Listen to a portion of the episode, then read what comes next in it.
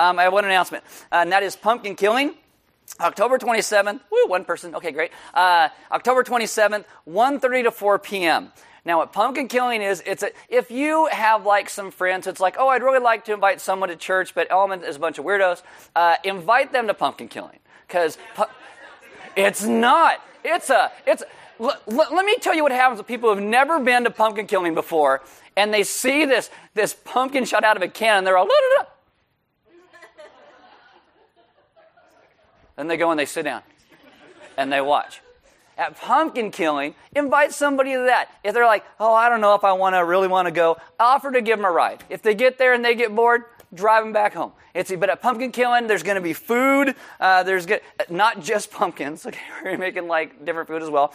Uh, there is carving. If you want to carve a pumpkin, there'll be pumpkins for free. Uh, somebody I'm related to owns a farm, and they planted a bunch of pumpkins, and so the pumpkins are free. You can carve those. If you got someone on your street who maybe can't afford to buy a pumpkin, take them and let them carve a pumpkin. It'll be great. Uh, and again, when it's all over, you can leave and stay as long or as short as you want or the whole time. It's all going to be great. What we need from you is a little bit of help. If you're going to be there, could you just give us maybe a half an hour of your time? And it can be a, a whole mess of different things. If you like a little bit of power that goes to your head, we can give you a walkie talkie. And we have this road as you drive up, and we shoot the pumpkins over this road, so we have to stop the cars. Now, in previous, in previous years, okay, we, we don't shoot when the cars are going. We're not going to do that this year either. So, uh, what we're going to do, though, is we're going to have people on either sides of this. And so you're going to have like a walkie-talkie be like, huh, yeah, okay, stop. And you can, you have like all the power in the world. And all the cars are going to stop. We're going to shoot a couple pumpkins. Okay. Then you can let them go. So you can be like in control of the world, you and your walkie-talkie. If you don't want to do that, uh, you can help serve food. You can. I was watching the video last week of pumpkin killing, and I, and it looks like this kid was to like cut his thumb off. He's like, you can help a kid carve a pumpkin so he doesn't lose fingers. There's all kinds of things you can do. Just ask him for half an hour. Is Sarah in here? Am I pushing this good enough? Yeah, is that good? All right. So sign up at the Welcome Center. If none of you sign up, I don't know what else I can do. But anyway, pumpkin killing. You should come do that. October 27th. It's three weeks. We're trying to think of some good ideas for targets this year. Uh, that's what I got. Welcome to Element. If you are new, come to pumpkin killing. Uh, if you are new, there are Bibles in the seat backs in front of you. If you don't own one, you can have one. If you forgot one, you can use one. There are sermon notes on all the communion tables throughout the room. Look like this. On the inside, you'll get some notes and questions to reflect on what we talk about today. If you have a smartphone, you can download an app. It's called YouVersion. When you download it, it just says Bible, and then click on More and then Events in YouVersion. We will come up by GPS in your smartphone, and you will get sermon notes, verses, questions, announcements, all that goes with the day's message. All I hear is this, woohoo! Like someone's really excited. There's a baby. Uh, uh, where was I? Oh, my, my name is Aaron. I'm one of the pastors here. Why don't you stand with me for the reading of God's Word? This is Ecclesiastes chapter 9, verse 16, and it says, But I say that wisdom is better than might, though a poor man's wisdom is despised and his words are not heard. Let's pray. Father, this morning I ask that you would teach us what it means to be a people uh, who trust you in the midst of what takes place in the world around us. That we would be those who understand that there are good head answers for believing in who you are, but there's also heart answers as well. And as today, as we talk about these things, you would reveal the things to us that we need to know, uh, things that will lead us to a greater understanding and trust in who you are. And that you would walk out in this world making a difference because you have first made a difference in us. Amen. Have a seat. All right, so we're gonna. I'm gonna jump right in. I got a few things to get through today. Uh, Michael, who has written most of the sermon note questions for this section of this series, said he feels like I jump around a lot today. So if I do, really sorry. I'm going to try and bring it all together for you at the end. Uh, where I think we've had a lot of fun in the last couple weeks with certain things. Today's a little more serious, a little more philosophical, a little more heady. Uh, so don't get lost. Uh, open your Bibles to Ecclesiastes chapter 9. That's where we are. Uh, so far in Ecclesiastes 9, uh, Solomon has talked about death and joy in life. The idea being that joy has found us before our death, so we should embrace it as long as we can. Uh, while we have life, we have the opportunity to make the most of the days in which we live, to maximize all that God has given us. And the day is going to come when death overtakes us and our labors come to an end. So while we are alive, we should be ambitious about our worship of God and our jobs and our homes and our families and our friends and our churches and our ministries because we have no idea what God may do in and through us into our tomorrows. And today, I want to kind of zero in on by the end of this of what we are listening to. I called this message Listening Over the Vapor or the Meaninglessness That Is Around Us because there are a lot of things in our lives that clamor for our attention. There's a lot of ver- uh, people who have voices that are kind of speaking into what we're doing. And wisdom is a people who listen to what God says over everybody else. Too often, what happens is uh, our, our view of the world gets skewed because of all the voices that are around us. And there's so much sound, there's this cacophony of sound around us that tends to make us lose sight of what God is calling us into. And so, this is how Ecclesiastes uh, 9 11 starts, what we're starting with this week. He says, Again, I saw that under the sun, the race is not to the swift, meaning sometimes the slow guy will win the Olympic gold medal, or the tortoise beats the hare, or the guy with the, with the sledgehammer beats a steam engine, nor the battle to the strong. Sometimes the little guy is going to find the, gla- the glass jaw of the bully, like in Back to the Future. No, Biff. Right? takes him out. Nor bread to the wise. Uh, sometimes the dummy gets ahead with a, with a full fridge, while someone who is prudent doesn't have any food at all. Nor riches to the intelligent. I was watching uh, this interview with a Bitcoin millionaire a couple weeks ago, and I'm thinking, yeah, riches sometimes do not go to the intelligent. Sorry. Anyway, uh, nor favor to those with knowledge. Uh, sometimes someone who is very simple, who just kind of does their job, they get promoted to a place where they don't know how to manage people because they simply did another job really well. Uh, but time and chance happen to them all. Now, when Solomon says that, the perspective is under the sun. What if there is no eternity and no God? Well, it looks like there's chance in the world. Solomon doesn't really believe in chance, but it's just kind of this idea if all there is is under the sun, then there must be chance. Now, because God is a God of grace, the future is probably going to be different than any of us imagine. Could be better, could be worse, but we have no idea how things are going to come together. So we're supposed to walk through life trusting God and who He calls us to be. That means that we are a people who can live in freedom and joy and contentment. We don't always have to live in anxiety. Not that you're never anxious, but we don't have to live in a position of being anxious all the time because God is ultimately in control. And it can be different than any of us ever think. Chapter 9, verse 12. For man does not know his time, like fish that are taken in an evil net, like birds that are caught in a snare. So the children of man are snared at an evil time. And evil here means not good in his opinion, when it suddenly falls upon them. So we resemble fish. Uh, think like Finding Dory right? When you're, let's go to, let's go to the undertow. Anybody sing this? I thought that would go over first service. So I have no idea what I was talking about. I figure you guys got kids. You, never mind. All right. Uh, so you go to the undertow, only to find yourself being drug out to sea, like poor Dory. And golly, okay, okay.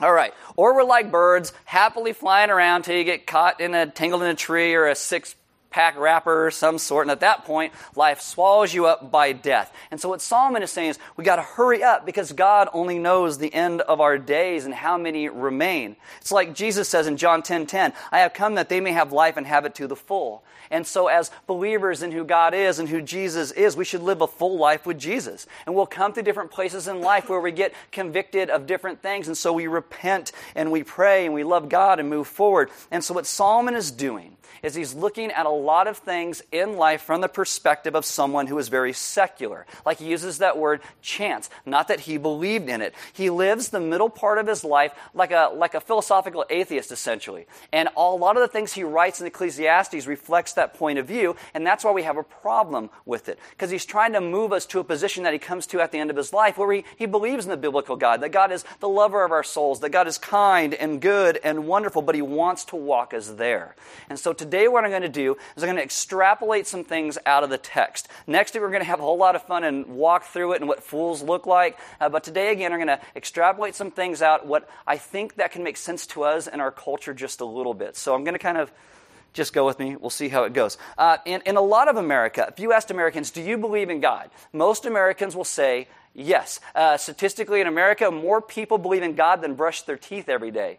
Yeah, just think about that with that coworker. Anyway, uh, But, but people will say, but I, he, he's not knowable. There, there is a God, or maybe there's a God, I don't know, but if there is, how do we really know what he wants for us? How do we really know that he's there? So what we need to do is just make the most of our lives whatever we want. And Ecclesiastes shows what somebody did who tried to just do that under the sun. And this is why Ecclesiastes keeps dealing with these issues of justice and pleasure and achievement that's all centered upon ourselves. What do we look to for the answers in our lives if all there is is under the sun? Well, we look to our achievement. What is worth doing in my life? What makes me feel better? So, what am I going to spend my time doing so I feel better? Or pleasure? What gives me happiness? What makes me then feel better? What satisfies me so I feel better? Justice. You know, look at the injustice around us in the world. What things do I want to get involved in so that I can bring about an end to injustice? But that's typically a self centered look because we want to make ourselves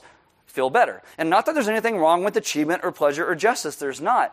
Typically, what we do, though, under the sun, is we try and look to those things to give us our fulfillment. And people who don't think they do that are, Solomon says, you're fooling yourself, because we all are. Many times, people who believe in God will do the same thing in regards to believing in God. They'll try and find the fulfillment in Him giving them something so they feel better about themselves rather than worshiping who God is. And as you walk through this life with these things really heavy around us, it's like the price is right. It's like, how much is that thing? And everybody's shouting and answering at you. Oh, it's this, it's this, it's this. And with the cacophony of noise, you tend to lose sight of what the truth actually is. You want to be closest without going over, so you pick an answer. Usually it's the wrong one, right? And so this is the whole idea that Solomon's trying to get us to see. He's brilliant. He does not just openly lay out all the doubts about everything. But what he will say is you can have doubts about belief. You can have doubts about faith. You can ask really good questions. But what he also says is if you're going to ask those good questions about faith and belief, you should also ask those good questions about doubt itself. You should doubt your doubts. You should ask the same questions if there are doubts that are there. If you're going to doubt faith and ask hard questions about faith, you should also ask those hard questions about faith. Doubt your doubts. Like if someone runs around and says, Well, this life is all there is, there is no God, what Solomon does in times in the book, he says, Okay, well, good. Let's ask some good questions about that. Now, we dealt with this uh, before the summer in Ecclesiastes. You know, how do you deal with the injustice in the world and the injustice of life? You can go back to listen to that if you missed it, but this really is the main spiritual issue with people today that they have with God. And so Solomon's going to make sure that you can't get around that, that you have to go in and you have to answer that question about God and life and injustice. And Solomon says, Time and chance happen to them all. For man does not know his time, like a fish that, like fish that are taken in an evil net, like birds that are caught in a snare. So the children of man are snared at an evil time when it suddenly falls upon them. It doesn't matter who you are. It doesn't matter what you do, whether you're good or horrible. Things are going to happen to us constantly that we are not prepared for, and they happen seemingly randomly, and you can't avoid it. You never know when it's going to happen. What do all the voices around you say about that? Because everybody's got a voice of what they say. People say, oh, look at that. I guess the race isn't to the swift. Or, you know, like you may be swift, but you may lose. Or you may be brilliant, but you may not succeed. And so many commentators will say when Solomon starts talking like this that he's just gloomy and he's being a downer. But I don't think so because I think Solomon is moving past all the randomness to make us think about things that are really deep. This general injustice that is in the world and reminds us because of the things that he says in Ecclesiastes 9. Ecclesiastes 9 2, he says, It is the same for all, since the same event happens to the righteous and the wicked, to the good and the evil, to the clean and the unclean, to him who sacrifices and him who does not sacrifice. As the good one is, so is the sinner, and he who swears is he who shuns an oath. See, it's, he's not just saying that good people have it bad and bad people have it good, because that's injustice, but he says no matter what you do in life, whether you live a life of love or hate, everything you do is eventually going to vanish. And if their life is just under the sun, there's no point to it. Ecclesiastes 9, verse 5 For the living know that they will die, but the dead know nothing, and they have no more reward, for the memory of them is forgotten. If all there is is under the sun and there is nothing else, then everything you do is going to be forgotten. The effect of everything you do will be forgotten. Now, you could go and build something like the pyramids, right? You're going to be remembered for the pyramids because they're still there, but no one knew who the architect was, right? No one knows uh, who managed the work crews or who died while they were building the dumb things. You know, we don't know that, right? This cosmic forgottenness, it's going to lie at the end of every person's life. And it doesn't matter what you've done, it doesn't matter who you are. That's your destiny. And it's supposed to make you go, oh, this is so depressing. It's why we call the series the existential hangover. Because Solomon is saying, if under the sun this life is all that there is, then everything is meaningless. It's meaningless and it's depressing. But Solomon is trying to make you see it in those terms so you realize that there is something more. It's why he will say, go uh, eat your food with gladness and drink your wine with a joyful heart. It's like, be clothed in white, good parties, look great, feel good, enjoy life with your wife, all the meaningless days of your life, because if this is all that there is, you better try and get everything you can out of it. And it's like he keeps coming back and saying, I'm not going to let you tune me out. I will not let you tune me out. You have to see this. He refuses to let us out from under the question of our lives in meaninglessness and injustice, and especially the ultimate injustice, if life is all that there is, of cosmic forgottenness. The beauty of the Bible and Ecclesiastes is you can't turn out injustice, but that's what our world says. And it's, and it's we shouldn't tune it out. But the Bible just doesn't leave you in despair. It moves us to another place where it says you don't have to stay in that despair because God is and has done something about it. I think that's why Ecclesiastes goes the way that it does, because Solomon is trying to move us somewhere, and it's brilliant how he does it. But it's hard, and it's shocking, and it's pressing, but there actually is another way. I love how Tim Keller talks about this. He says, Over the years, it seems like increasingly I found the Bible's answer boils down to two answers an answer for the mind and an answer for the heart. All by themselves, they don't work, but together they're remarkable. And so again, the writer of Ecclesiastes is brilliant without telling you how brilliant he is, right? He's just going to move us in this, in this way. He takes us on a journey of metaphor to get there. He doesn't always explain what's going on because he wants you to struggle with it and work with it through him. If you ever seen like, like a movie that every other scene, they're explaining you what just happened, you're like, oh, this movie could have been half as long. Stop telling me what's going on. I can figure it out. Well, Solomon doesn't think you're dumb. Like he thinks you can try and figure it out. Apparently, I think you're dumb because I'm doing a sermon series explaining it to you, but you know, I'm different than him. Uh, my wife and I watched this show called Counterpart, and it's like you're halfway through the show. My wife's all, "Who's that? What's going on? What world are we in? What's going on?" And I'm like, "I don't know." Right? It's just like, I, I don't know. But we love that because you got to think through it and work through all the answers. That's what Solomon does. One commentator says this Ecclesiastes is not a lecture, it's a seminar. He goads you, he role plays, he pushes you with questions, he gives you clues. So what I, want, what I want to talk about today is that head answer and that heart answer of what those looks like, especially in terms of injustice and there being more to being under the sun. And I want to point out first, if you're in a place today where you are suffering or you're going through something, the head answer is not going to help you very much. You might think, why am I even listening to this? Get through that with me till we hit the heart answer, okay? But if you're not in a place of suffering, the head answer really is, it's kind of, kind of neat. So Solomon, what's his answer for the mind? Well, last week we looked at this. Ecclesiastes Ecclesiastes 9 4, he says, A living dog is better than a dead lion. Now, I told you last week, context really matters. In this culture here, uh, dogs were despised. It's not like American culture where we love our dogs and take them everywhere and buy little purses for them to ride around in and Everybody's got them in the car with their head hanging out the window because we love our dogs. Not this culture. In this culture, dogs are the lowest form of animals. Uh, in the Old Testament, there's this evil queen Jezebel. Uh, she is thrown out into the street and she's eaten by dogs because it's the idea that the dogs deserve her. She deserves dogs because they're so low. Dogs would survive on garbage and dead bodies. That's what they were. But lions, on the other hand, lions were like the greatest noble beast. Even though it's a cat, I know it's a big cat, so it's okay. And so what he's really saying is, well, it's better to be a liar or a scavenger and save your skin than the son to be noble and then just die for it. What he says is what some people call shocking and vicious. He says, if there's nothing but what is under the sun, then it's better to save your skin, be a murderer, be a liar, than it is to be a noble person and die for it. That's what he's saying. He says, he says what honest philosophers are now only having the guts to say in our world. That is, life is all that there is. If when you die and you rot, if we just evolved as the love child of protoplasm and chance, well, then it doesn't matter what we do because there's no such thing in the end as right and wrong. There can't be. All moral distinctions are pointless. Alasdair MacIntyre is a philosopher, and he shows there's no such thing as what we would call abstract goodness. That goodness is always relative to a purpose, what something is for. Like he says, if someone gave you a, a watch, and then they said, you know, is this, is, what, is this watch good?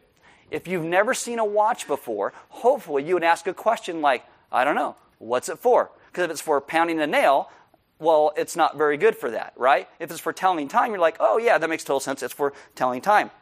What he says is we, we don't know what a goodness uh, of anything is unless we actually know its purpose. We have to know its purpose. And so he says, what makes a human being good? He says, if we are accidents and there is no purpose, then it's dumb to say it's bad to hurt people. It's dumb to say there's injustice in the world because there is no reason to say any of that. If we are just here to survive, where the strong eat the weak, it's better to be a living dog than a dead lion. It's better to trample people and get ahead and hurt others if this life under the sun is all that there is, if there is no good or bad. And so Solomon says then, but here's the problem. Chapter 9, verse 3 of Ecclesiastes the hearts of the children of man are full of evil.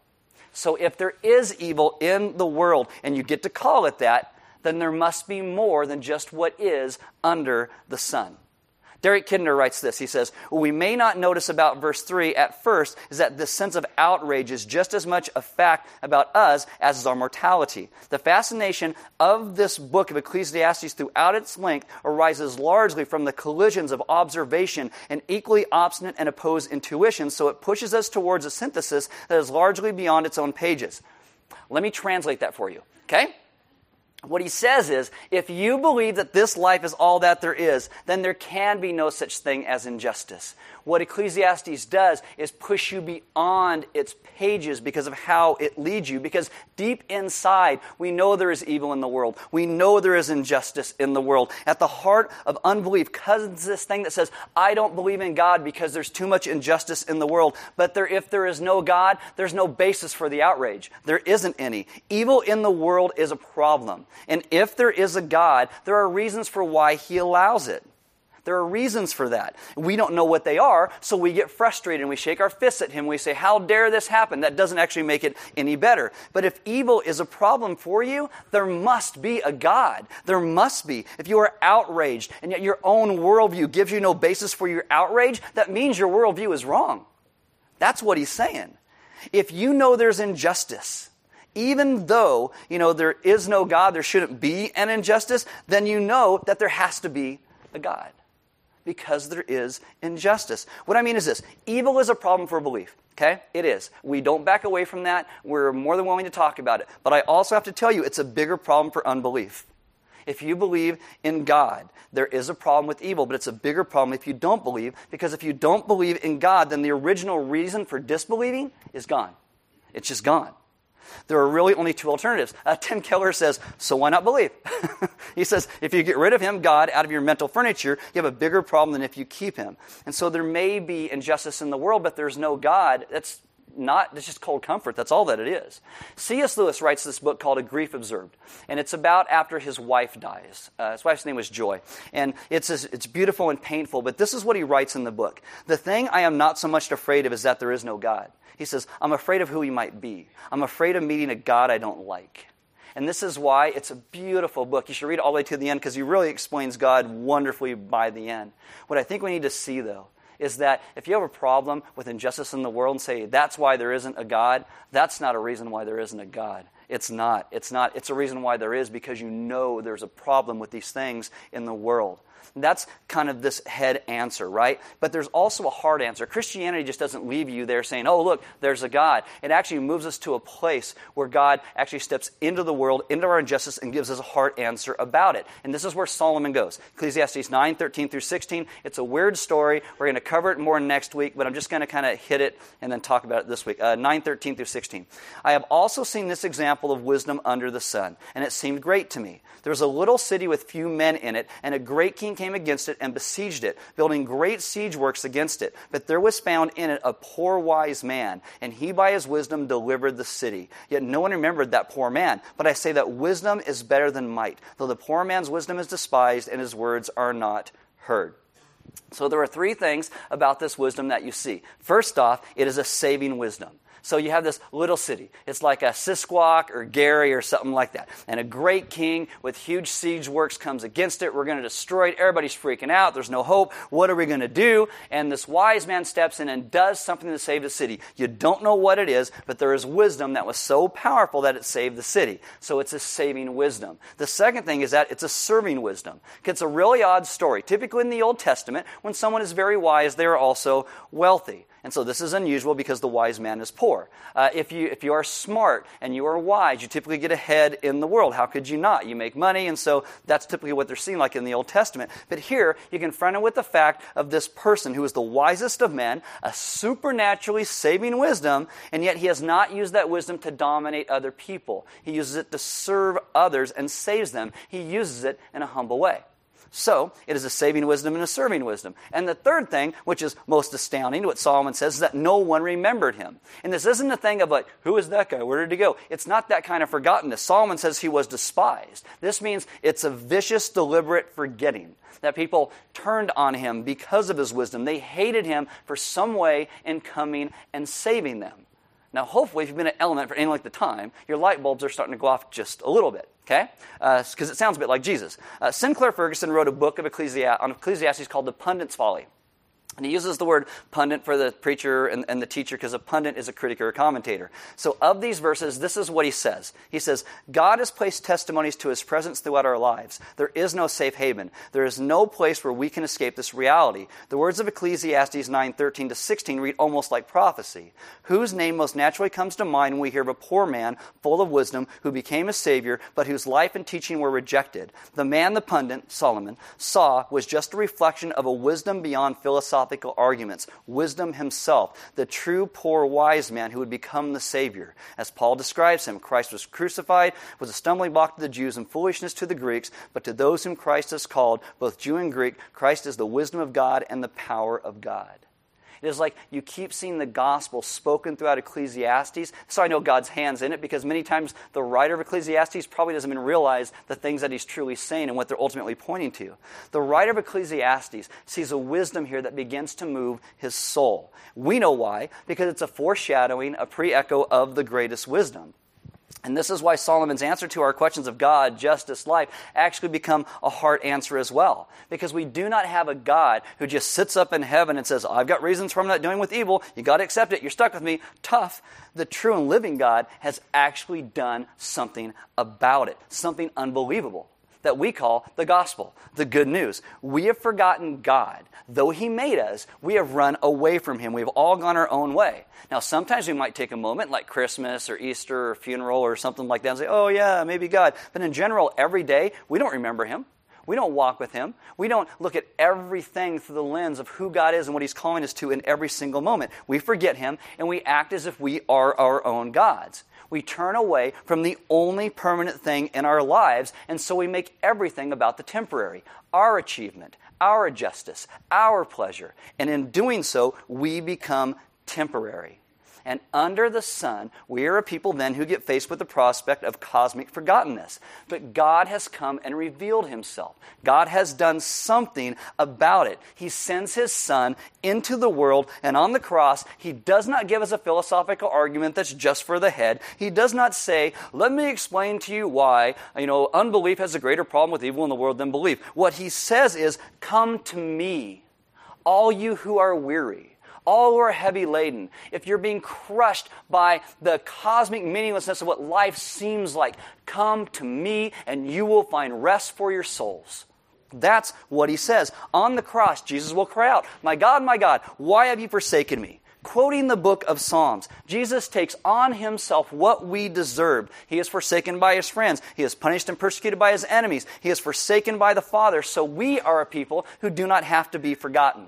And in the words of Solomon, the wisest and poorest of all was Jesus, who came as a man, was despised and rejected, so we don't have to be.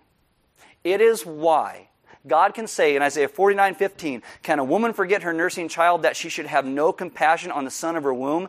Even these may forget, yet I will not forget you. Behold, I have engraved you on the palms of my hands. And that is the heart answer. That's the heart answer. Yes, the head answer is there has to be a God, okay? But the hard answer speaks to this grace and remembrance of us. And go back to where I started with this whole idea of we get distracted by so much sound that is around us that's trying to move our hearts and our minds in other directions than to trust who God is. Guys, so often we fail to hear and see and understand the good news of what God's rescue of us actually means. And people keep shouting things, so we go searching for something else. We can't. We should be like many of the writers of the Psalms who continually said, My biggest problem is I forget what you've done for me. Please teach me to remember you as you remember me. That's the beauty of this. We gotta we need to listen to him because God has sought us. And God has said many things about injustice in the world through the writers of the scriptures. Solomon says that God will bring about ultimate justice. But too often we think that that justice is just for those evil people who are out there. It's not for us.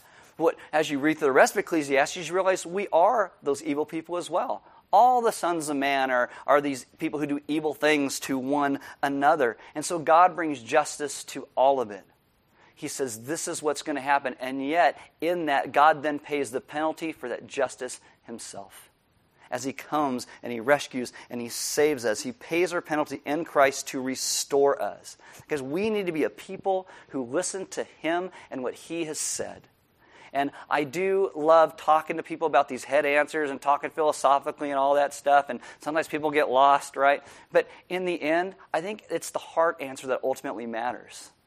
That God has seen our plight. He's seen our struggle. He knows where we are. And He knew exactly what would happen from the moment sin first entered the world. And this is why, as soon as man fell in the garden, God comes and He promises in Genesis 3:15, "I'm going to come and rescue you, because it's the only rescue you will ever have or ever need." It is me. And God comes and rescues. And that's really that heart answer that we are so lost. We can never do it on our own. And so God comes and rescues us where we are. This is what takes us to communion every week.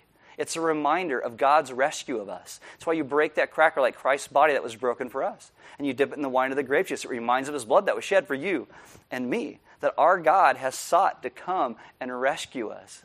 And if your heart today is, is broken, it's torn, you're, you're under the weight of some burden. Jesus says, Come to me, come to me, and you will find rest for your soul. And it, many times that rest is a journey he begins to take you on to understand who he is better, just like Solomon does in Ecclesiastes. It's, it's that journey. But he brings to a place to understand who he is and what the gospel is his death and resurrection for us that leads to a changed and redeemed and restored life for all of us. The band's going to come up. As they do, be some deacons and elders in the back. And if you guys need prayer, if you are in a place today where you feel like there's some injustice in your life, or maybe you have a heart issue where you're weighed down under the weight of something, and you want someone to be able to pray with you, to talk with you through whatever is going on in your life, they would love to do that with you. They would love to, they would love to begin to talk through the issues that you are facing or dealing with. And maybe you just need someone to listen to you for a little bit. Maybe you can't even express what's going on, but you, but you want to talk. They, they love just to listen to you for a bit and pray with you. They would love to be able to do that for you. Because this is kind of what, what God does. He takes us as a people and places us into relationship with one another. And by so doing, we can step into those places that are hard in our lives with each other.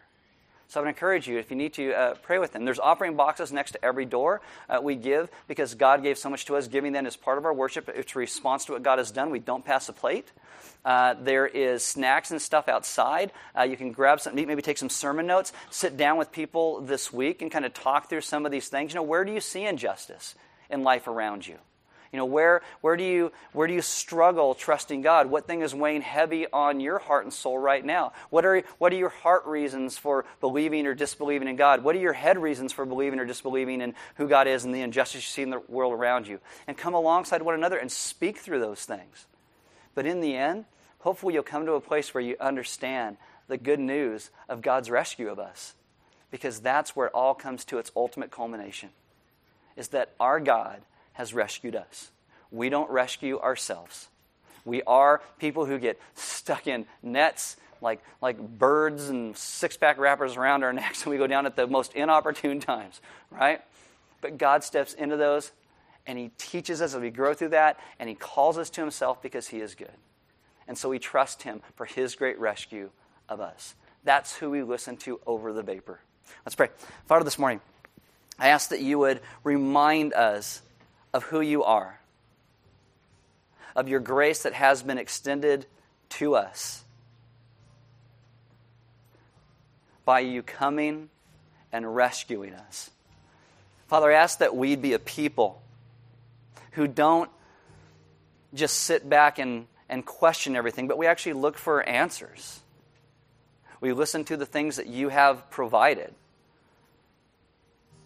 I ask that you would remove anything that stands between us and you, and so when you speak, we would hear, we would listen, we would follow you. That we would hear you over all the vapor that is around us. Father, there are so many voices that want to speak into our hearts and lives, and most of those voices pull us away from who you are. And so this morning we ask that your Spirit would come and speak and lead and guide us to hear your voice, to trust the things that you have said, and that we would then understand your great salvation of us. And we would then step out into the world around us. And we wouldn't just keep it personal to ourselves, but we would begin to live lives that touch others around us. That brings hope and truth and your grace to the situations that we are in because we are your hands and feet to this world. Father, teach us to love because you have first loved us.